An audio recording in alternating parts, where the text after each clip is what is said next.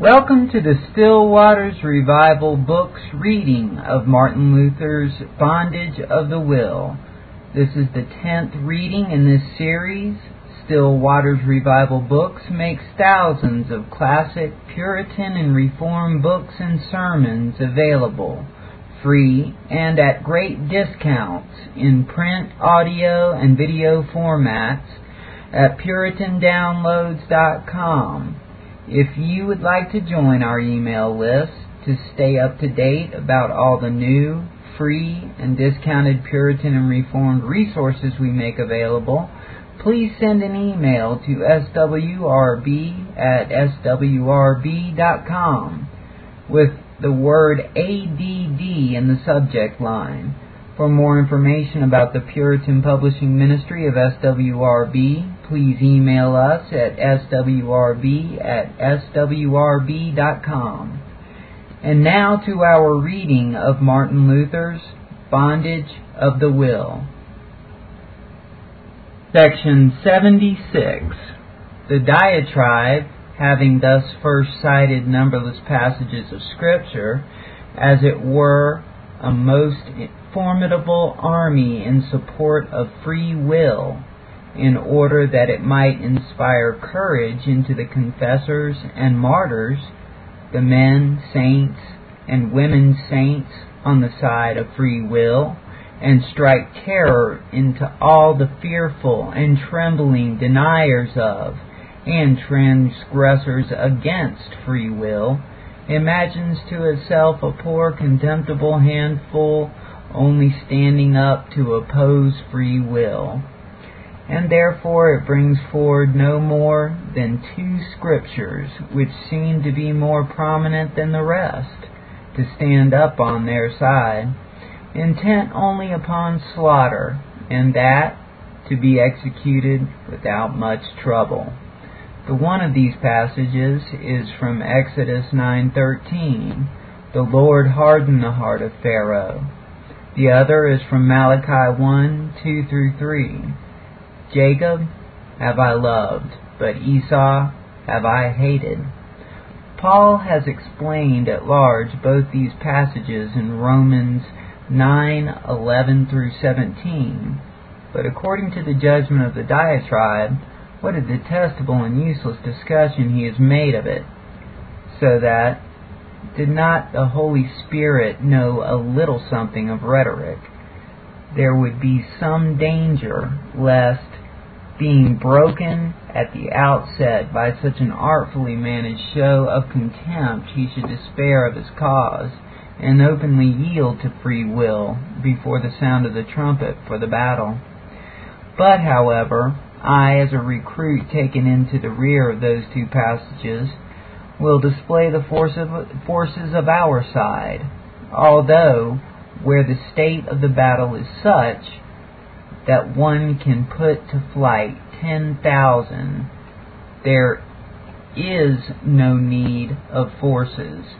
If, therefore, one passage shall defeat free will, its numberless forces will profit it nothing. Section 77. In this part of the discussion, then, the diatribe has found out a new way of eluding the most clear passages. That is, it will have that there is, in the most simple and clear passages, a trope. And as before, when speaking in defense of free will, it eluded all the imperative and conditional sentences of the law by means of conclusions tacked and similitudes added to them. So now, where it designs to speak against us, it twists all the words of the divine promise and declaration just which way it pleases, by means of a trope which it has invented, thus being everywhere an incomprehensible Proteus. Nay, it demands with a haughty brow that this permission should be granted it, saying that we ourselves, when pressed closely, are accustomed to get off by means of invented tropes, as in these instances. on which thou wilt stretch forth thine hand. Exodus 8 5. That is, grace shall extend thine hand on which it will. Make you a new heart. Ezekiel 18:31. That is, grace shall make you a new heart and the like. It seems therefore an indignity offered that Luther should be allowed to give forth an interpretation so forced and twisted, and that it should not be far more allowable to follow the interpretations of the most approved doctors. You see then that here the contention is not for the text itself, nor no, nor for the conclusions and similitudes, but for tropes and interpretations. When then shall we ever have any plain and pure text without tropes and conclusions, either for or against free will? Has the Scriptures no such texts anywhere?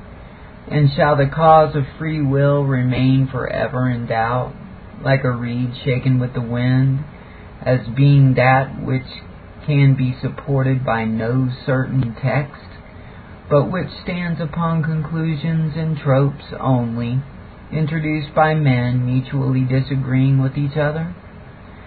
But let our sentiment rather be this, that neither conclusion nor trope is to be admitted into the Scriptures, unless the evident state of the particulars, or the absurdity of any particular as militating against an article of faith require it, but that the simple, pure, and natural meaning of the words is to be adhered to, which is according to the rules of grammar, and to a common use of speech which God has given unto men.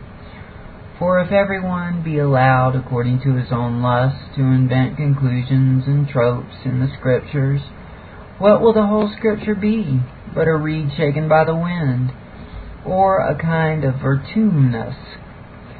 Then, in truth, nothing could, to a certainty, be determined on, or proved concerning any one article of faith, which you might not subject to cavillation by means of some trope.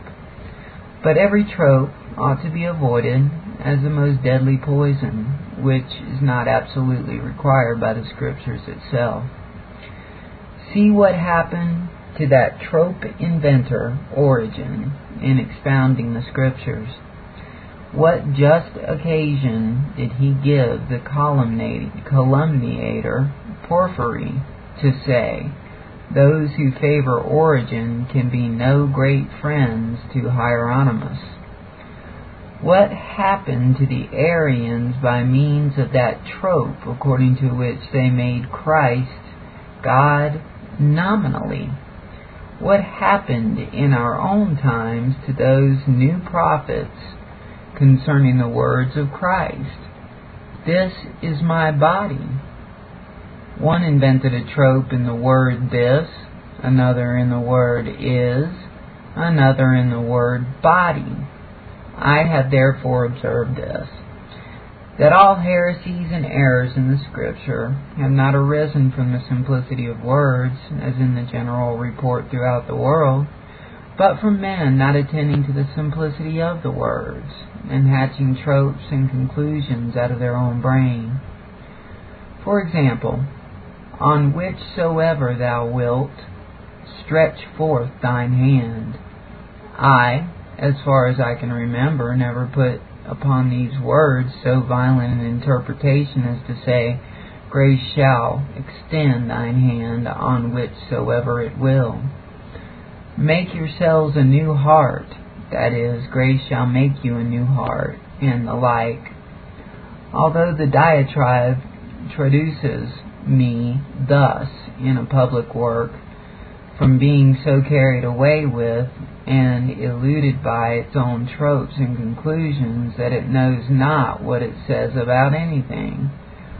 But I said this that by the words stretch forth thine hand, simply taken as they are, without tropes or conclusions, nothing else is signified than what is required of us in the stretching forth of our hand, and what we ought to do, according to the nature of an imperative expression, with grammarians, and in the common use of speech. But the diatribe, not attending in the simplicity of the word, but with violence, adducing conclusions and tropes, interprets the words thus Stretch forth thine hand, that is, thou art able by thine own power to stretch forth thine hand. Make you a new heart, that is, ye are able to make a new heart. Believe in Christ, that is, ye are able to believe in Christ, so that with it what is spoken imperatively and what is spoken indicatively is the same thing, or else it is prepared to aver that the Scripture is ridiculous and to no purpose. And these interpretations, which no grammarian will bear, must not be called in theologians violent or invented, but the productions of the most approved doctors received by so many ages. But it is easy for the diatribe to admit and follow tropes in this part of the discussion, seeing that it cares not at all whatever what is said be certain or uncertain. Nay, it aims at making all the things uncertain. For it design, its design is that the doctrines concerning free will should be left alone, rather than searched into. Therefore, it is enough for it to be enabled in any way to avoid those passages which it finds itself closely pressed in. But as for me, who am I, who am maintaining a serious cause, and who am inquiring what is, to the greatest certainty, the truth, for the establishing of consciences, I must act very differently. For me, I say it is not enough that you say there may be a trope here, but I must inquire whether there ought to be or can be a trope there. For if you cannot prove there must of necessity be a trope in that passage, you will affect nothing at all. There stands there this word of God. I will harden the heart of Pharaoh. Exodus 4:21. Romans 9:17 through 18. If you say that it can be understood or ought to be understood thus, I will permit it to be hardened. I hear you say, indeed, that it may be so understood, and I hear this trope used by everyone. I destroyed you because I did not correct you immediately when you began to do wrong. But here, but here, there is no place for that interpretation. We are not here inquiring whether that trope be in use. We are not inquiring whether anyone can use it in that passage of Paul, but this is a point of inquiry, whether or not it be sure and safe to use this passage plainly as it stands and whether Paul would have it so used. We are not inquiring into the use of an indifferent reader of this passage, but into the use of the author Paul himself. What will you do with a conscience inquiring thus? Behold, God, as the author saith, I will harden the heart of Pharaoh. The meaning of the word harden is plain and well known. But a man who reads this passage tells me that, in this place, to harden signifies to give an occasion of becoming hardened, because the sinner is not immediately corrected. But by what authority does, the, does he do this? With what design? By what necessity is the natural signification of this passage thus twisted? And suppose the reader and interpreter should be in error, how shall it be proved that such a turn ought to be given to this passage? It is dangerous, nay, impious, thus to twist the Word of God, who, with, without necessity and without authority, this is done. Would you then comfort a poor soul thus laboring in this way? Origen thought so, and so. Cease to search into such things, because they are curious and superfluous. But, he would answer you, this admonition should have been given to Moses or Paul before they wrote, and so also to God Himself, for it is they who vex us with these curious and superfluous scriptures. Section 78. This miserable skate gap of tropes, therefore, profits the diatribe nothing. But this Proteus of ours must here be held fast, and compelled to satisfy us fully concerning the trope in this passage, and that by scriptures the most clear, or by miracles the most evident. For as to its mere opinion, even though supported by the labored industry of all the ages, we give no credit to that whatever. But we urge on and press it home that there can be here no trope whatever, but what the Word of God is to be understood according to the plain meaning of the words. For it is not given unto us as the diatribe persuades itself, to turn the words of God backwards and forwards according to your own lust. If that were the case, what is there in the whole Scripture that might not be resolved into the philosophy of Anax, Anaxagoras? That anything might be made from anything, and thus I will say, God created the heavens and the earth. That is, He stationed them, but did not make them out of nothing. Or, He created the heavens and the earth. That is, the angels and the devils. Or, the just and the wicked. Who, I ask, if this were the case, might not become a theologian at the first opening of a book?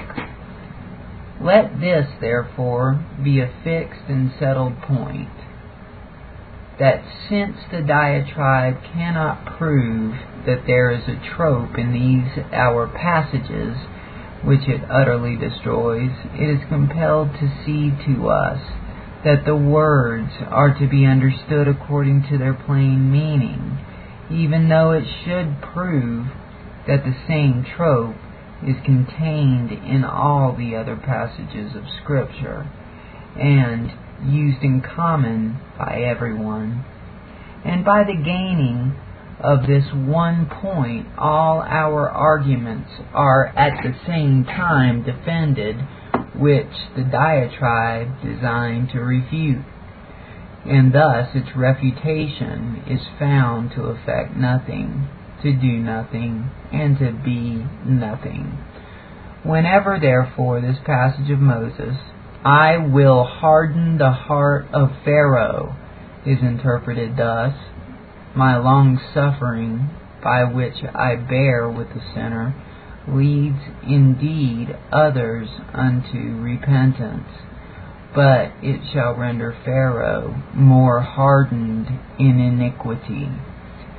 It is a pretty interpretation, but it is not proved that it ought to be so interpreted. But I am not content with what is said. I must have the proof. And that also of Paul. He hath mercy on whom he will have mercy, and on whom he will he hardeneth. Romans 9:18 is possibly interpreted thus. That is, God hardens when he does not immediately punish the sinner, and he has mercy when he immediately invites to repentance by afflictions. But how is this interpretation proved? And also that of Isaiah 53:17. Why hast thou made us to err from thy ways and harden our heart from thy fear? Be it so that Jerome interprets it thus from Origen. He is said to make err who does not immediately recall from error. But who shall certify us that Jerome and Origen interpret rightly? It is therefore a settled determination with me not to argue upon the authority of any teacher whatever, but upon that of Scripture alone. What Origens and Jeromes does that diatribe then, forgetting its own determination, set before us? Especially when, among all the ecclesiastical writers, there are scarcely any who have handled the Holy Scriptures less to purpose and more absurdly than Origen and Jerome. In a word, this liberty of interpretation by a new and unheard of kind of grammar goes to confound all things, so that when God saith, I will harden the heart of Pharaoh, you are to change the persons and understand it thus. Pharaoh hardens himself by my long suffering. God hardeneth our hearts. That is, we harden ourselves by God's deferring the punishment. Thou, O Lord, hast made us err.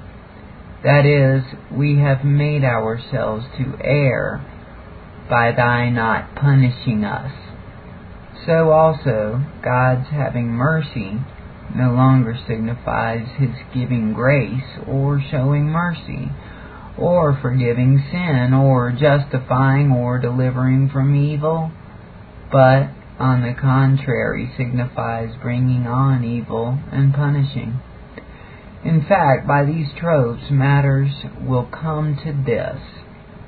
You may say that God had mercy upon the children of Israel when he sent them to, into Assyria and into Babylon, because he there punished the sinners, and there invited them by affliction to repentance.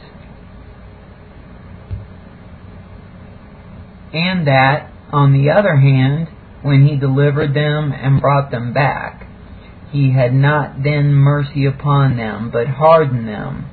That is, by his long suffering and mercy, he gave them an occasion of becoming hardened. And also, God sending the Savior Christ into this world will not be said to be the mercy, but the hardening of God, because by his mercy he gave men an occasion of hardening themselves. On the other hand, his destroying Jerusalem and scattering the Jews even unto this day is his having mercy on them, because he punishes the sinners and invites them to repentance. Moreover, his carrying the saints away into heaven at the day of judgment will not be in mercy, but in hardening, because his long suffering, he will give them an occasion of abusing it. But his thrusting the wicked down to hell will be his mercy, because he punishes the sinners. Who, I pray you, ever heard of such examples of the mercy and wrath of God as these? And be it so, that good men are made better both by the long suffering and by the severity of God. Yet, when we are speaking of the good and the bad promiscuously, these tropes, by an utter perversion of the common manner of speaking, will make out of the mercy of God his wrath, and his wrath out of his mercy, seeing that they call it the wrath of God when he does good, and his mercy when he afflicts. Moreover, if God be said then to harden when he does good and endures with long suffering, and then to have mercy when he afflicts and punishes, why is he more particularly said to harden Pharaoh than to harden the children of Israel? Or that the whole that the whole world did he not do good to the children of Israel? Does he not do good to the whole world? Does he not bear with the wicked? Does he not rain upon the evil and upon the good? Why is he rather said to have mercy upon the children of Israel than upon Pharaoh? Did he not afflict the children of Israel in Egypt and in the desert? And be it so that some abuse and some rightly use the goodness and the wrath of God, yet according to your definition, to harden is the same as to indulge the wicked by long suffering and goodness. And to have mercy is not to indulge, but to visit and punish. Therefore, with reverence to God, he, by his continual goodness, does nothing but harden and by his perpetual punishment does nothing but show mercy. Section 79. But this is the most excellent statement of all, that God is said to harden when he indulges sinners by long suffering, but to have mercy upon them when he visits and afflicts, and thus by severity invites to repentance.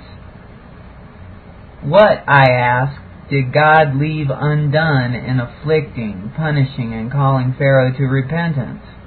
Are there not in his dealings with him ten plagues recorded? If therefore your definitions stand good, that showing mercy is punishing and calling the sinner immediately, God certainly had mercy upon Pharaoh. Why then does God say, I will have mercy upon Pharaoh? Whereas he saith, I will harden the heart of Pharaoh.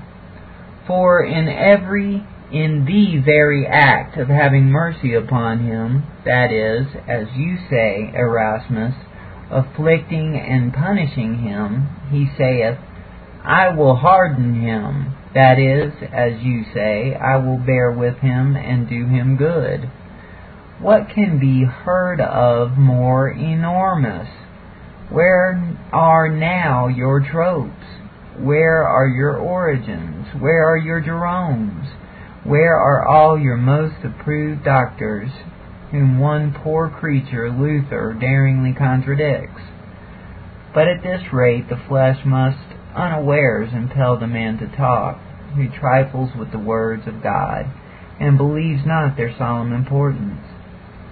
The text of Moses itself, therefore, incontrovertibly proves that here these tropes are mere inventions and things of naught, and that by those words, I will harden the heart of Pharaoh, something else is signified far different and of greater importance than doing good or affliction and punishment because we cannot deny that both were tried upon Pharaoh with the greatest care and concern.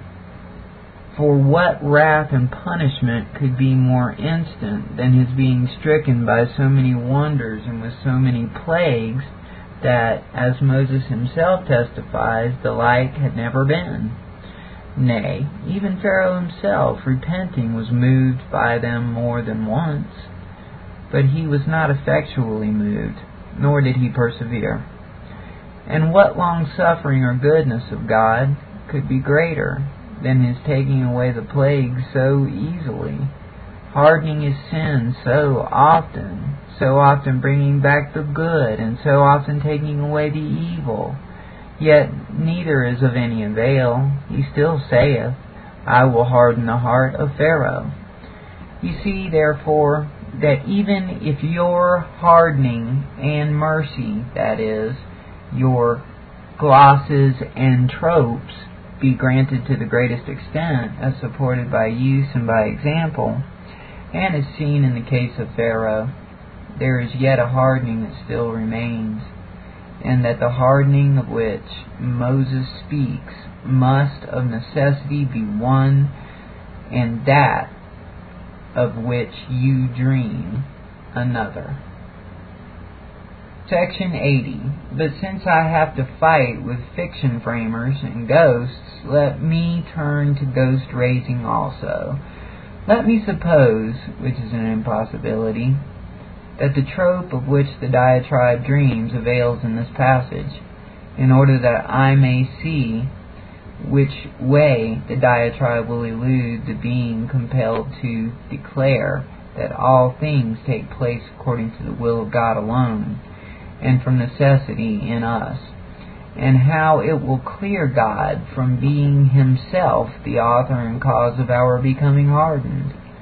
For if it be true that God is then said to harden when he bears with long suffering, and does not immediately punish, these two positions still stand firm. First, that man nevertheless of necessity serves sin, for when it is granted that free will cannot will anything good, which kind of free will the diatribe undertook to prove, then, by the goodness of a long-suffering God, it becomes nothing better, but of necessity worse. Wherefore, it still remains that all that we do is done from necessity. And next, that God appears to be just as cruel in this bearing with us by his long suffering as he does by being preached as willing to harden by that will inscrutable. For when he sees that free will cannot will good, but becomes worse by his enduring with long suffering, by this very long suffering he appears to be most cruel, and to delight in our miseries, seeing that he could remedy them if he willed, and might not thus endure with long suffering if he willed, nay, that he could not thus endure unless he willed. For who can compel him against his will?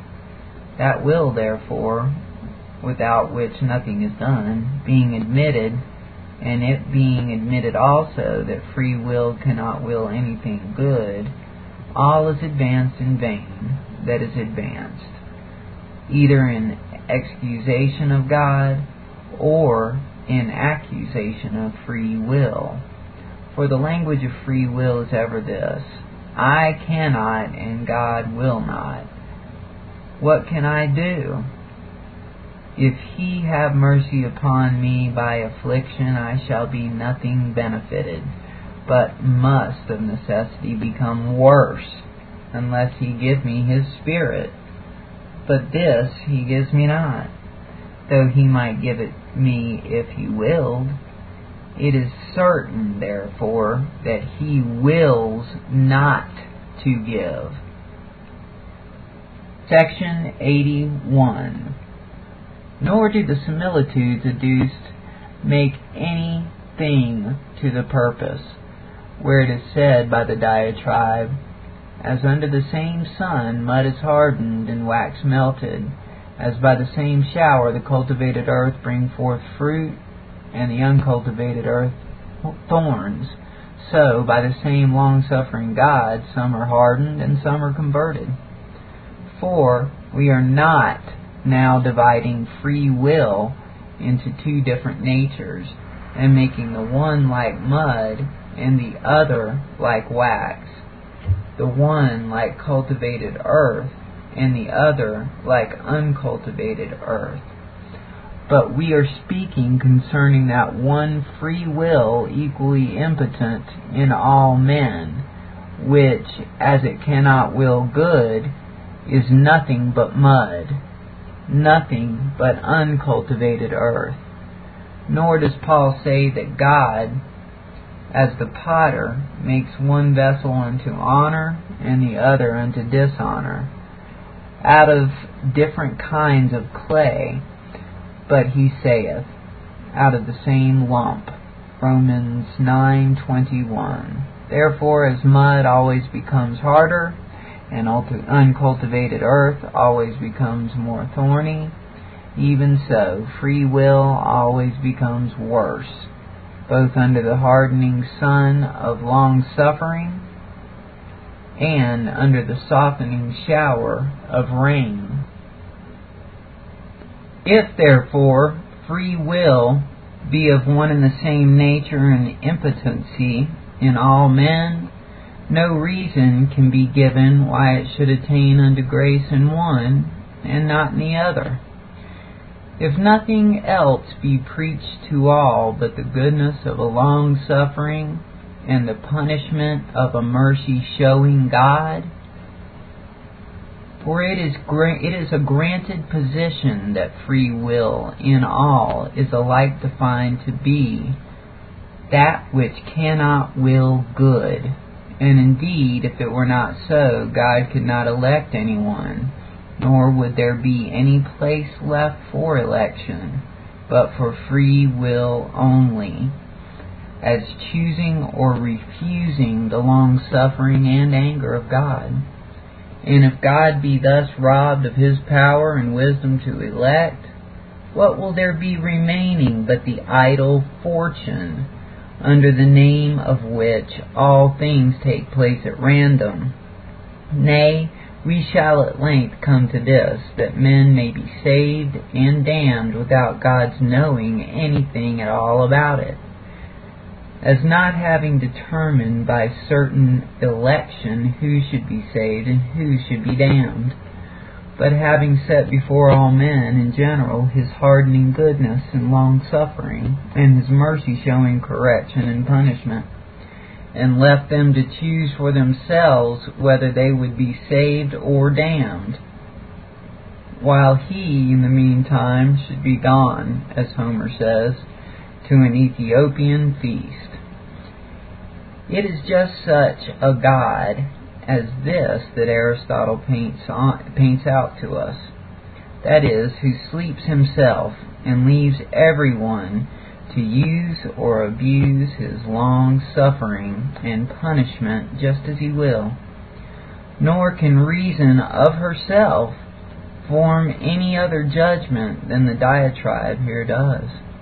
For as she herself snores over and looks with contempt upon divine beings, she thinks concerning God that he sleeps and snores over them too, not exercising his wisdom, will, and presence in choosing, separating, and inspiring, but leaving the troublesome and irksome business of accepting or refusing his long suffering and anger entirely to men this is what we come to when we attempt by human reason to limit and make excuses for God not revering the secrets of His majesty but curiously prying into them, being lost in the glory of them, instead of making one excuse for God, making one excuse for God, we pour forth a thousand blasphemies. And forgetting ourselves, we prate like madmen both against God and against ourselves when we are all the while supposing that we are, with a great deal of wisdom, speaking both for and for God and for ourselves. Here then you see what that trope and gloss of the diatribe will make of God. And moreover, how excellently consistent the diatribe is with itself, which before, by its one definition, made free will one and the same in all men, and now, in the course of this argumentation, forgetting its own definition, making one free will to be cultivated and the other uncultivated, according to the difference of works, of manners, and of men thus making two different free wills, the one that which cannot do good, the other that which can do good, and that by its own powers before grace, whereas its former definition declared that it could not, by those own powers, will anything good whatever. Hence, therefore, it comes to pass that while we do not ascribe unto the will of God only the will and power of hardening, showing mercy, and doing all things, we ascribe unto free will itself the power of doing all things without grace, which nevertheless we declare to be unable to do any good whatever without grace. The similitudes, therefore, of the sun and of the shower make nothing at all to the purpose. The Christian would use those similitudes more rightly if we, he were to make the sun and the shower to represent the gospel, as Psalm 19 does, and as does Hebrews 6 7 and were to make the cultivated earth to represent the elect and the uncultivated the reprobate. For the former are, by the word, edified and made better, while the latter are offended and made worse. Or, if this distinction be not made, then, as to free will itself, that is in all men uncultivated earth, and the kingdom of Satan. Section 82. But let us now inquire into the reason why this trope was invented in the passage. It appears absurd, says the diatribe, that God, who is not only just but also good, should be said to have hardened the heart of a man, in order that, by his iniquity, he might show forth his own power.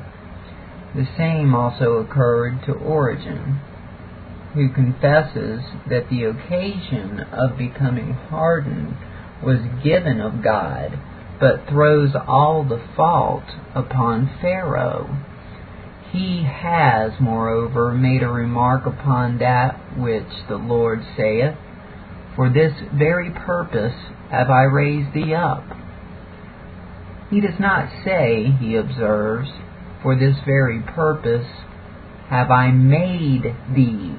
Otherwise, Pharaoh could not have been wicked if God had made him such an one as he was, for God beheld all his works, and they were very good. Thus the diatribe. It appears then that one of the principal causes why the words of Moses and of Paul are not received is their absurdity. But against what article of faith does that absurdity militate? Or who is offended at it?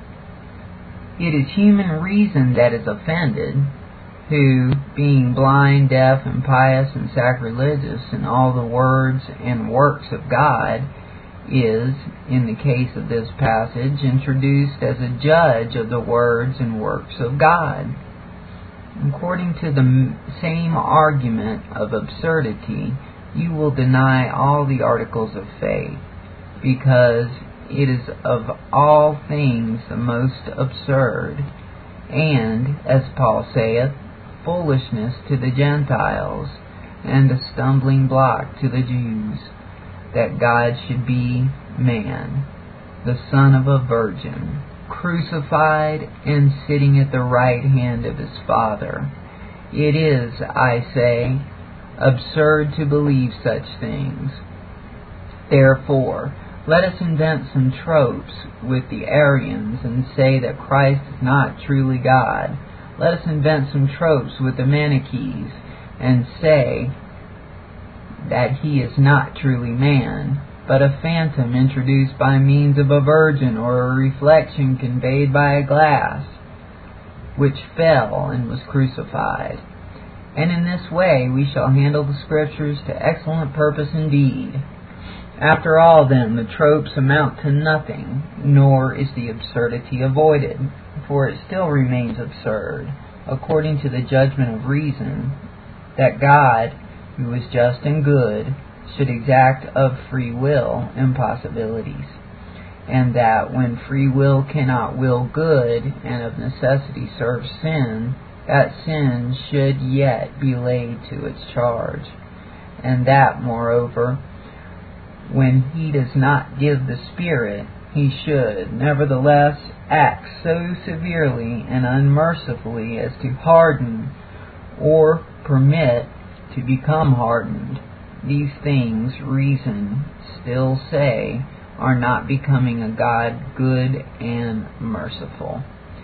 Thus, they too far exceed her capacity, nor can she so bring herself into subjection as to believe and judge that the God who does such things is good. But setting aside faith, she wants to feel out and see and comprehend how he can be good and not cruel. But she will comprehend that when this shall be said of God, he hardens no one, he damns no one, but he has mercy upon all, he saves all, and he has so utterly destroyed hell that no future punishment need be dreaded. It is thus that reason blusters and contends in attempting to clear God and to defend him as just and good. But faith and the Spirit judge otherwise, who believe that God would be good even though he should destroy all men. And to what profit is it to weary ourselves with all these reasonings in order that we might throw the fault of hardening upon free will. Let all the free will in the world do all it can with all its powers, and yet it never will give one proof either that it can avoid being hardened where God gives not his Spirit, or merit mercy where it is left to its own powers. And what does it signify whether it be hardened or deserve being hardened, if the hardening be of necessity, as long as it remains in the, that impotency in which, according to the testimony of the diatribe, it cannot will good. Since, therefore, the absurdity is not taken out of the way by these tropes, or, if it be taken out of the way, greater absurdities still are introduced in their stead, and all things are ascribed unto free will, away with such useless and seducing tropes, and let us cleave close to the pure and simple Word of God. The Puritan Hard Drive and the free online Puritan Hard Drive videos are available at PuritanDownloads.com, along with many other Puritan and Reformed books for as little as 99 cents each. Hello, and welcome to this introductory video for the Puritan Hard Drive by Still Waters Revival Books. You will soon see why the Puritan Hard Drive is a technological revolution in Puritan, Reformation, and Covenanter studies. For over 25 years, Still Waters Revival Books has provided the worldwide Christian community with the finest in Puritan and Reformation resources, including classic and contemporary printed works, inspirational sermons, audiobooks, and videos. In recent years, our collection of great Christian works has more than doubled, growing to a library that would occupy nearly 130 CDs. The Puritan Hard Drive is a tremendous library of over 12,500 Christian resources on an external hard drive that fits easily in your pocket or purse. It features the works of more than 800 classic and contemporary authors, including John Bunyan, Matthew Henry, Jonathan Edwards, Thomas Manton, Samuel Rutherford, and Charles Spurgeon timeless works like the English Hexapla, Foxe's Book of Martyrs, Sketches of the Covenanters, and from the Puritan Divines, the complete 34 volume set of the Puritan Fast Sermons. Many of these books are rare and classic titles unavailable anywhere else. Over 25 years in the making, the Puritan hard drive is simply the most extensive Christian collection ever released. The Puritan hard drive comprises more than 12,500 Puritan and Reformation resources, over half a million pages of great Christian books, more than 10,000 sermons and audio books in MP3 format, providing years of listening enjoyment, over 70 videos. All in all, a library of thousands of exceptional works, accessible and affordable to everyone.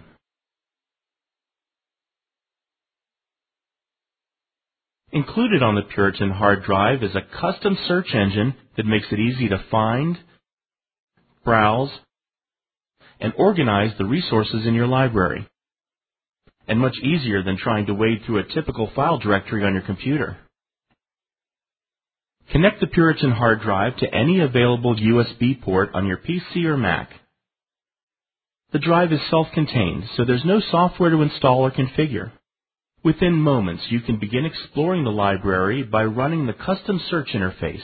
It's also a knowledge base with information about each work, including the author, title, description, keywords, and subject category. For you techies, this database contains over four and a half million records of information. For all of us, that means we have an extremely powerful search and study tool. A list of all resources on the Puritan hard drive is available for viewing at any time. Here we see that the list of print materials contains over 2,100 works. This view is ideal for browsing all documents or media files in alphabetical order, by title or by author. The list is rather long, so using the search function of the knowledge base is the easiest way of finding resources of interest to you.